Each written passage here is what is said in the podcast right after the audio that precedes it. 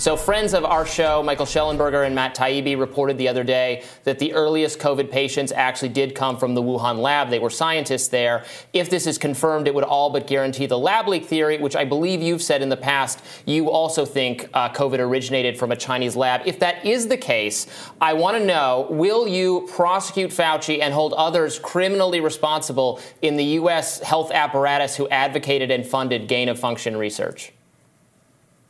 Uh, uh, I think I'm going to have to look at that, but I think they should be prosecuted. I think um, it was you know, reckless endangerment. Uh, they knew, you know, these all of these labs, including the Wuhan lab, had a history of leaks. Uh, there were numerous memos from the State Department and others saying that the lab was dangerous. It wasn't even a BSL-4 lab that they were doing these this research in. It was a BSL-2, BSL-3 labs that have, uh, you know, have very very low thresholds and have have uh, and this kind of research is malpractice to do it in the labs. That the the actual scientist who got ill, who they're now saying is patient one, is Ben Hu, who was the underling for the bat lady for Shi Zhengli, and his funding and her funding came directly from NIH, and NIH taught them the technology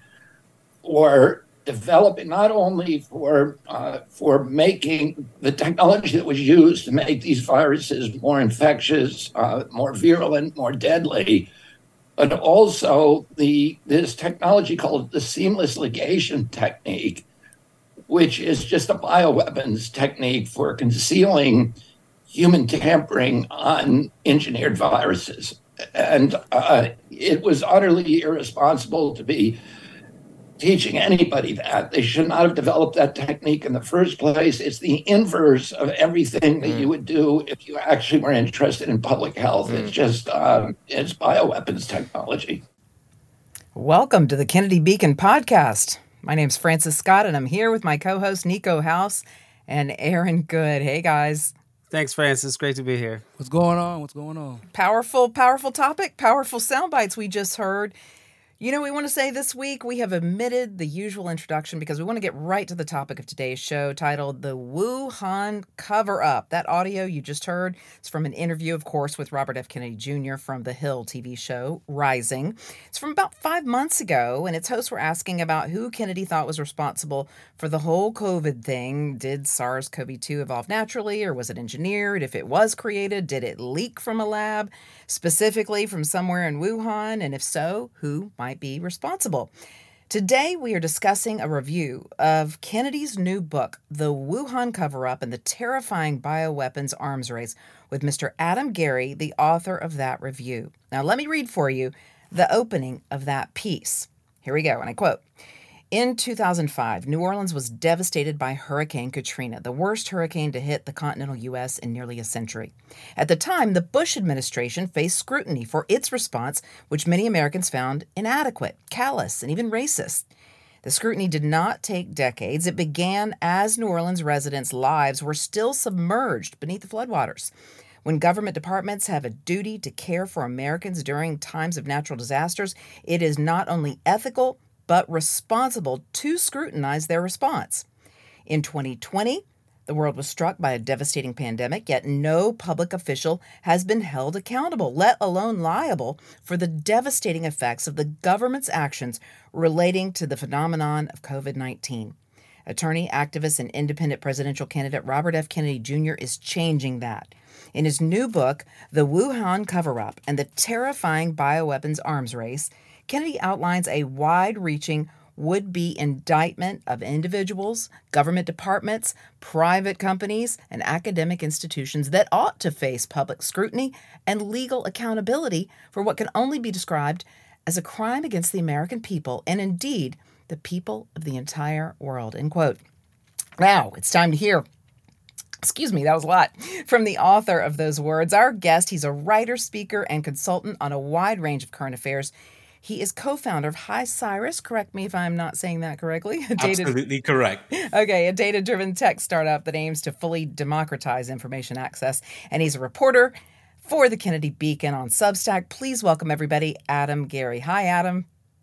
Hi, Frances. Hi, Niko. Hi, Aaron. It's great to be here. And one thing I would say is that since writing this piece, I actually went and looked at the United Nations definition of a crime against humanity. And I've got that on a little notepad in front of me. And I quote uh, Section 1, subsection K it's other hu- inhumane acts of similar character intentionally causing great suffering or serious injury to body or mental or physical health. That's the official definition of crimes against humanity. So I'd like to add an asterisk to what you just read and say that it's not just a crime against the American people from the perspective of warfare, from the perspective of absolute corruption of the highest order and every ethics violation that you could imagine. But because of the global nature of this literal pandemic and the global nature of the cover up, I would say that the book that uh, Mr. Kennedy wrote is a case for the prosecution in a would be, and I think should be, trial for crimes against humanity. And there's a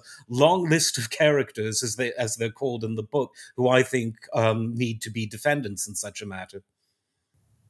And I did follow for many months uh, a German American attorney, Reiner Fuellmich. I'm not sure where that went, but he was building a case for a while, interviewing lots of people. Um, I just kind of lost touch with that for a while. But a shocking, for a lot of people, have never heard much of this because it hasn't made the mainstream news.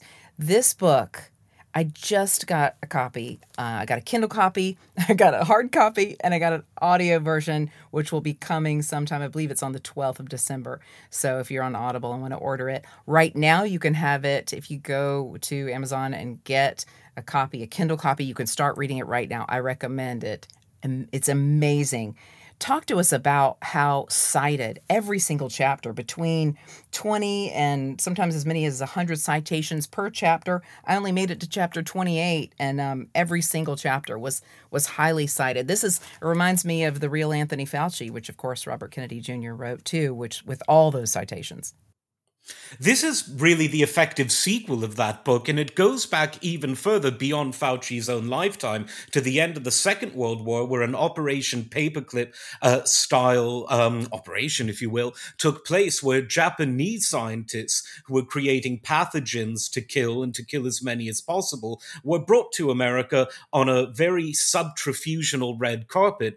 And throughout the Cold War, throughout the 90s, throughout the post 9 11 history, hysteria and throughout the post Trump hysteria, this uh, pathogen industrial complex, if you will, this bioweapons industry continued to become ever more malevolent. Not that it was ever benign, it wasn't. And this book, I think, puts to bed any rumors that there were ever re- any uh, good attributes to this terrible, terrible, but very little understood, very little known uh, industry. So this book, uh, as you say, is extremely well annotated, and I compare it to a prosecutorial memorandum, which begins with the background, introduces the defendants, discusses their malfeasance, and talks about the circumstances and the individual acts and the collective acts that these people and institutions engaged in to create weapons that kill people and i am far from being a panic merchant. I, I'm one of the people who actually thinks, in spite of all that's going on in the world,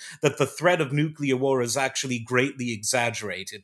And the best way I can sum that up is by something Frank Zappa said in the 80s, where people aren't going to use nuclear weapons because it's bad for the real estate. They're going to use biological weapons because it kills the people but leaves the real estate intact. And this book really shows that Zappa was absolutely correct in that bioweapons are the weapons of mass destruction, the weapons of mass terror that are going to be the biggest threat to humanity in the 21st century. And we got two and a half, three years of a very hellish preview of what they can do by creating pathogens, by creating vaccines, either at the same time or in some cases before the pathogens, and then releasing all of it in a sequence of events to terrify people, kill them, restrict their liberty, demoralize them, destroy their mental health, and kill the economy all at once. Yes, I, you know, it, I appreciate the fact that you mentioned the Japanese program because I actually was on the island where they had their chemical and biological research headquarters, and it was this island that's uh, they they took it off the map during that era so that you couldn't even find it and uh, we we walked around the ruins uh, of the places where they manufactured these biological agents, and they actually used them against the Chinese, killed like forty thousand of them. And I know that this other Unit Seven Thirty One uh, did horrible experiments, and the U.S. rescued them just like they rescued other fascists from Germany and Italy to use in the Cold War, so they could keep the keep fascism alive, apparently. But if uh, getting back to this to the COVID issue now in this new book, maybe we could start at the beginning here uh, if you could, Adam, could uh, give us a brief sketch of the political and institutional context, both nationally and internationally, that led to not just COVID 19's development at Wuhan or some satellite facility, but also everything that happened when the virus either was leaked by accident or was released. And if you can, relate that with what Kennedy has written about in his new book, the new book we're talking about, The Wuhan Cover Up. I think that might be really useful uh, for our listeners, who uh, some of whom are going to have a hard time understanding how we go from you know COVID and lockdowns and everything else to bioweapons research, which is quite a, a weighty topic. Hmm. Well, to understand how they were able to pull off the great COVID caper as well as they could, we have to understand that this wasn't something that was cooked up by Fauci in 2016 or even during the Obama years when this gain of function, which we'll talk about in a bit, uh, was um, banned uh, temporarily, only it wasn't. We'll get to that too. But the real beginning of the story, Aaron, as you were saying, really goes back to the post war era where people who were engaged in crime crimes against humanity were brought to the United States to help the supposed good guys engage in crimes against humanity. As George Carlin said, when we saw the Nazis doing horrible things, engaging in genocide, we had to stop that because that's our effing job, uh, as George Carlin said, um, which is a shame because the American Constitution is one of the most beautiful and important documents ever. And the people who violate it the most are the people charged with protecting it. And that's not the only bit of hypocrisy that will uh, examine as we delve through this lengthy book. But from the very beginning of the Cold War, the military industrial complex had a very keen interest, as keen as their interest in developing and perfecting the hydrogen bomb, of investigating how pathogens can be created, how they can be manipulated to become more pathogenic, and how certain measures can be taken through direct intervention, such as vaccines, or through the spraying of pathogens into the atmosphere, and through indirect measures, uh, such as the overall degradation of public health, to weaken the immune systems of a would be enemy. And as the book makes very clear the the people in charge of these institutions that were absolutely integral to the Central Intelligence Agency and to so-called public health bodies and to the armed forces uh, itself, they had absolutely no reservation about harming the American people in testing these products that would ostensibly be used as weapons of warfare against a would-be uh, adversary. Now, over time. Adam, that's a, that that actually is a, a, a really good segue into one of the most important aspects of your uh, review and that book. Um, there's an analogy drawn between the military industrial complex and U.S. public health care mm. apparatus. Uh, and you're basically saying that Kennedy is saying that um, they are one and the same effectively. Uh, can you explain it a bit more? I mean, as far as like military and you know healthcare categorically shouldn't belong in the same frame, but obviously you guys feel like they're almost one and the same. Well, you would think it's. A, I mean, it's a great question because you would think that killing people and making people feel better would be diametric opposites. That's what logic and morality would tell someone. But I, I think that it's an undeniable conclusion that one reaches when reading this book that not only is uh, the pharmaceutical and the bioweapons industrial complex, it's more than an adjunct of the military industrial complex. It's at the center of the military industrial complex. And if anything, I've been guilty of being too charitable, thinking, oh, it's just about corporate profit. It's just about the transfer of wealth from small business owners to the big businesses. It's just about about transferring education from local people to international and globalist bodies that have their own agenda. Think Gates and all of his involvement in education and in pharmaceuticals. But it's actually a lot more frightening than that these the vaccine industry would not exist in the way that it does today if not for investments and collaboration and indeed integration with this military industrial complex.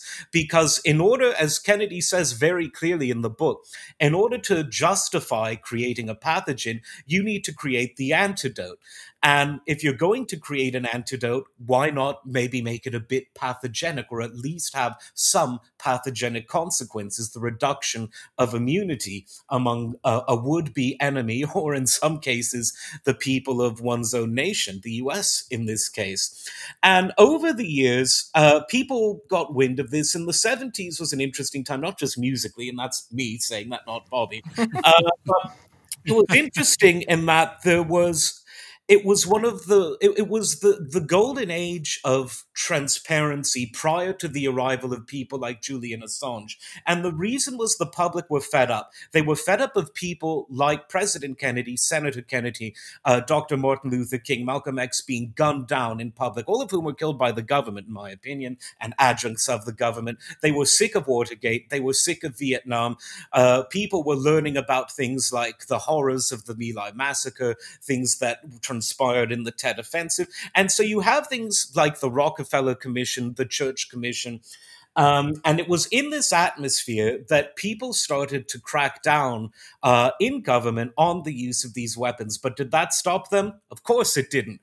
It just got them convinced that they need to change some of the names and some of the ways that they were passing these off to the so called political scrutinizers. And so we see the arrival of something called dual use and all that means is, right, you're not allowed to make bioweapons anymore. Damn, we'll just go home, not. We'll just change the name and say it's got two uses. And by creating these weapons to kill people, we're actually going to find ways to help people, uh, which is, of course, not only logical nonsense, but as the book makes clear, it's scientific nonsense. And then from the 90s going into the post 9 11 hysteria, um, around that time, we see the increased usage of this term gain of function, which kind of sounds like an oil you'd put into your car to make uh, to make it go faster. But all that means is the function that a pathogen is gaining is its virulence you're you're playing God, manipulating nature to make existing pathogens more virulent, and these same people, in which Fauci is one of the ringleaders, are investing loads of taxpayer money into doing this for no ostensible purpose other than to keep the gravy train running and to enhance the power of the state should it need to be deployed uh, on purpose. And the book doesn't say whether or not um, COVID was deployed on purpose, but it does say be beyond a reasonable doubt, in my interpretation of the book, uh, that uh, we saw negligence at such a level that, in my view, it constitutes a crime against humanity. And again, I read this as a would be juror. I came in with an open mind. I said, We've heard the case for the defense. It comes from the mainstream media, it comes from the White House, it comes from all of their bots on social media, about which Matt Taibbi and Michael Shellenberger just wrote a lot. Um, and this is the case for the prosecution, which uniquely hasn't been heard. And I sat there as a juror, and those are just some of the conclusions I, I came to. Indeed. And, you know, when you talk about the 70s and the music and how it reflected the culture, people were tired of what was happening, what our government was doing. And I also think about the swine flu vaccine harm covered by 60 Minutes and, and people think these days, normal people, good hearted people who think, oh, our, our government would never be a part of this. We would never do bad things. There wouldn't be people conspiring for harm. That was before. Now, our musicians, as we will probably talk about on a future podcast, are under serious, our artists are under serious contracts that affect what they can say and what they can't. Um, the 1970s, when we had like I'd like to say more accurate reporting. It was before 1997 and the allowance of direct to consumer pharmaceutical ads which have in effect put money into the pocket of the truth tellers. So all these things have changed and you brought up a good point. Dual use gain of function. A lot of people one little bit that I think did make it through at least on YouTube and some of the mainstream media, was Senator Rand Paul with Fauci back and forth. We did gain a function, we didn't do. No, sir, you're lying. Um, that back and forth. And we realize so much of this comes down to changing what words mean. That's happened. We saw at the beginning of pandemic, vaccine. What what used to be considered a vaccine is not what the definition is anymore of a vaccine. That was changed. And then this gain of function dual use thing. And indeed, what I've noticed the past three years, and then especially since Kennedy announced he's running, Robert F. Kennedy Jr. is the only one, the only candidate speaking directly about these types of things. Uh, comedians, Robert F. Kennedy Jr., and a couple of podcasters, and many of them get censored. Yeah, uh, absolutely. I mean, you've got a president who stopped just an inch short of wishing non vaccinated people death uh, shortly after taking office.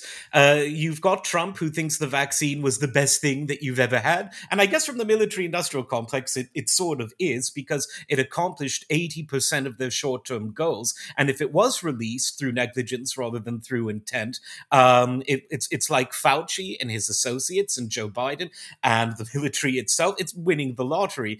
Uh, but then you've got someone like Kennedy who has a campaign that covers many issues, whether it's the, the crumbling economy, which works for the 1%. Remember that word? We're not allowed to use it anymore, but it works for them and, and no one else. And that gap is the 1% is getting even smaller, and the rest of us are getting even bigger underground. But one of the main elements of the Kennedy campaign, from what I've researched and from what we all hear on a regular basis, is it's about telling the truth and part of telling the truth when you find something that's an, an unabashed act of evil is seeking justice. And in the sound clip that we heard earlier um, from Robert F. Kennedy Jr., he talks about the possibility of actually using the law, using the judicial system to bring the people of America and the world justice for this. And one thing I'd mention in that too is we know now that the government can do whatever it wants uh, with with the Justice Department when it wants to,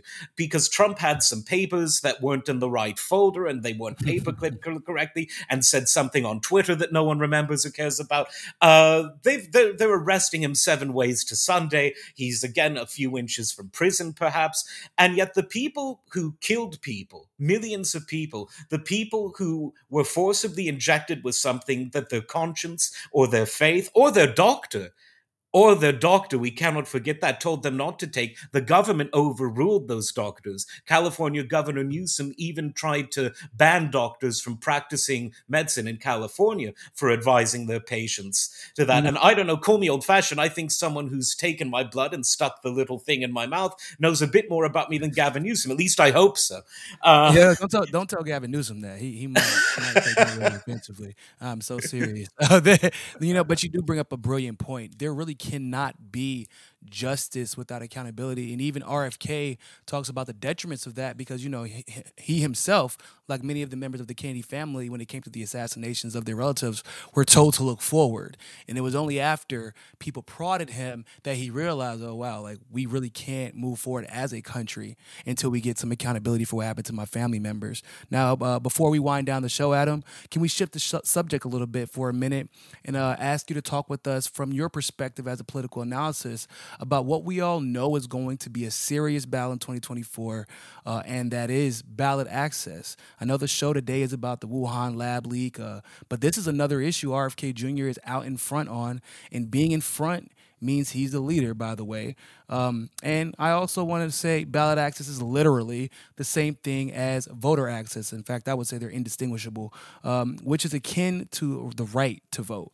Um, and we all know whoever controls the names or issues that make it onto the ballot are the same people who control the outcome of the election. Because if you control the question, uh, excuse me, because if you control the question, you also control that the the answer. So can you go ahead and give us your take on ballot access? Absolutely. And I think that you described it in the most accurate way. Everyone should have the right to vote. It should be as easy and straightforward as possible. And anyone who wants to run for office should be able to do so with as few barriers as possible. But lo and behold, the, the, the politicians that insincerely talk about ballot access are working and have actually systemically built an apparatus that does everything it can to keep independent voices, irrespective of their popularity, off the ballot. And so I'll go into a process that most people, including me, weren't familiar with until very recently, but it's really the equivalent of a primary for Bobby. So if you're a Democrat, you'll go in and you'll put the check mark next to Biden. If you're a Republican, you'll put it next to Trump. For Kennedy, there will be no primary. He's an independent, but there's an equally daunting process that he has to go through. And this is signature collection. And this mm-hmm. takes place in all 50 states, each with its own rules. And you have to have X number of signatures in each state by X date in order to get on the ballot and to make it that much more fun for people who believe in choice, uh, without which democracy would be impossible. Uh, the two legacy parties can challenge the validity of the signatures, which means that it realistically an independent campaign like Kennedy uh, will have to get more signatures than the amount required, and and just very recently and prepare legally, uh, financially. That's a big part of that w- without doubt. It's going to take a lot of money. It's going to take a lot of time. Uh, it, it's essentially making a candidate pay for his own primary, is what it amounts to. Um, and uh, it needs to be reformed. And the only way you can do it is by getting an end- independent in an important office, because the Republicans and Democrats have every interest, every selfish interest in not reforming this system. And very recently, um, the Kennedy campaign actually filed a lawsuit against Utah uh, because Utah, um, weirdly, and it's an outlier in this, it it makes an independent candidate. It forces him or her to submit the completed list of signatures by uh, by the first week of January, two weeks after Christmas, which is just absolutely ridiculous because it's before primary and caucus season. It's you're not going to get any work done during Christmas. You're not going to have a signature collector standing in the snow in Salt Lake City getting signatures. so it's it's absolutely ridiculous, and uh, a constitutional legal challenge has been brought by the campaign to say, look, at least make the date in line with most other states, which is in the summer of 2024. A few, like New York, are in May of 2024. But even that is more reasonable than saying, right, Christmas is over, New Year's is over, right, go get 2,000 signatures right now. It's it, it, it's designed to fail. It's, it's it's systemically designed to keep independence off the ballot, and hopefully, um, this this legal action will result in that being paused, and so that won't actually actually to be enforced. But irrespective of that outcome, if you want to vote for Bobby, you don't get to vote in a primary, but you get to do something better, which is you get to vote for yourself. You get to put your own name on a piece of paper, and in this case, it's a it's a signature saying that you think he should be on the ballot. Which even if you didn't agree with his policies, I want as many people on the ballot as possible, even people who think that uh, the COVID nineteen magically came from some lizard in a duck market. I, even we, they I think we 100 percent agree. Yeah. Yeah. Adam, it's been great having you on the show as things progress, especially with regard to ballot access. We hope you will join us again very soon. On behalf of my co hosts, I invite our listeners to visit the Kennedy Beacon Substack, where you can read Adam's review of the Wuhan cover up and many other articles and columns by our Beacon reporters and authors. Please join us next week for another episode of the Kennedy Beacon podcast.